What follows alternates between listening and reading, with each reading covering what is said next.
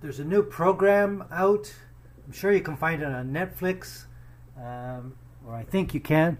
Um, it's called The Food That Built America. Uh, there's 14 episodes. They're very short, maybe 20 minutes long, and uh, they're very interesting, uh, giving you a history of where foods came from and why they are the way they are. I just watched the first episode about Coke, a horrible drink, of, as I've documented uh, in a previous episode.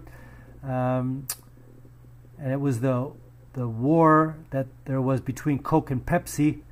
Um, Pepsi offered Coke to buy it twice at next to nothing. Coke refused, and it was a huge mistake because uh, they're now a rival, uh, $50 billion uh, market cap. Um, so Coke made a huge mistake. But of course, they, um, at the time, Pepsi was nothing. There were many imposters, and they didn't think they had to succumb to uh, Pepsi's demands to buy them out, uh, but it turns out to be a huge mistake, at least for Coke. Um, so they go on different topics, and it's very well um, done, and it's very concise and condensed, giving you the facts in a very uh, uh, concise manner.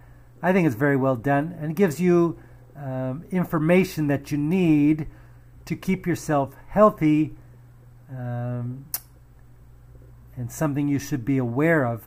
The foods that we're eating nowadays, or most of you are eating, not not myself, but um, is very processed.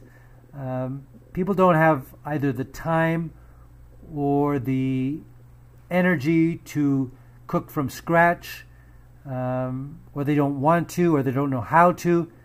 Uh, it takes a lot of work, a lot of energy uh, to do this, and people would just prefer to buy something uh, quick that takes them uh, so little time. The problem is that the foods you're eating are full of uh, the three things that are most harmful to you sugar, salt, and fat. And these are the things that are killing people um, and making them obese. Um, you should be eating proper foods, fruits, vegetables, um, this type of thing. You should refrain from eating uh, meat as best you can and from eating um, all the foods that are contained or that contain too much sugar and this uh, type of thing, uh, as well as bread.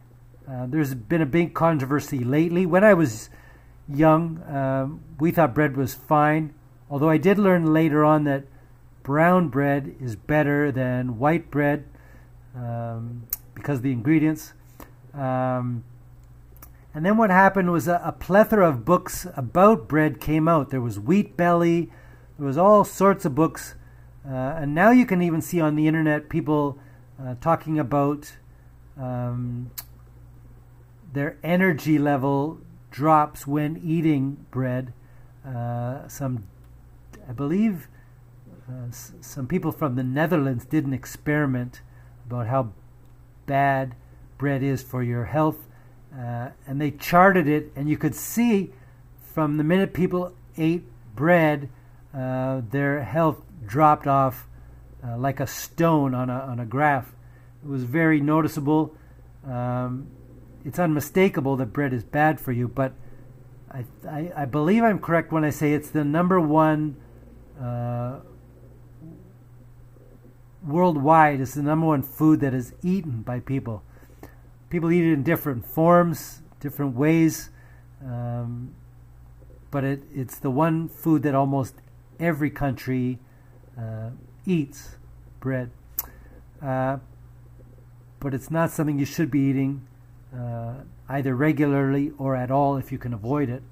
Um, and so I just thought I'd let you know this show is very well done something you should um, watch at least a couple episodes and and make you um, be aware of what you're putting in your body to the extent that you care make sure you are cognizant of what you're eating so that you stay as healthy as you can.